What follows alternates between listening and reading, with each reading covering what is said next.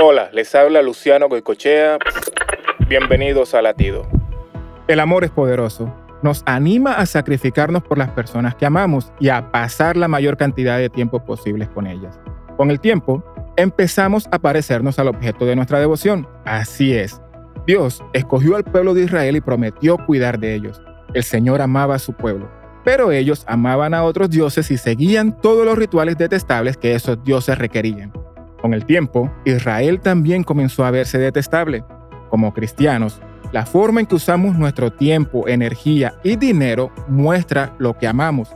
Si queremos parecernos y enamorarnos más de Jesús, debemos pasar la mayor cantidad de tiempo posible con Él y en el estudio de su palabra. Recuerda, es cuestión de reflejar su imagen.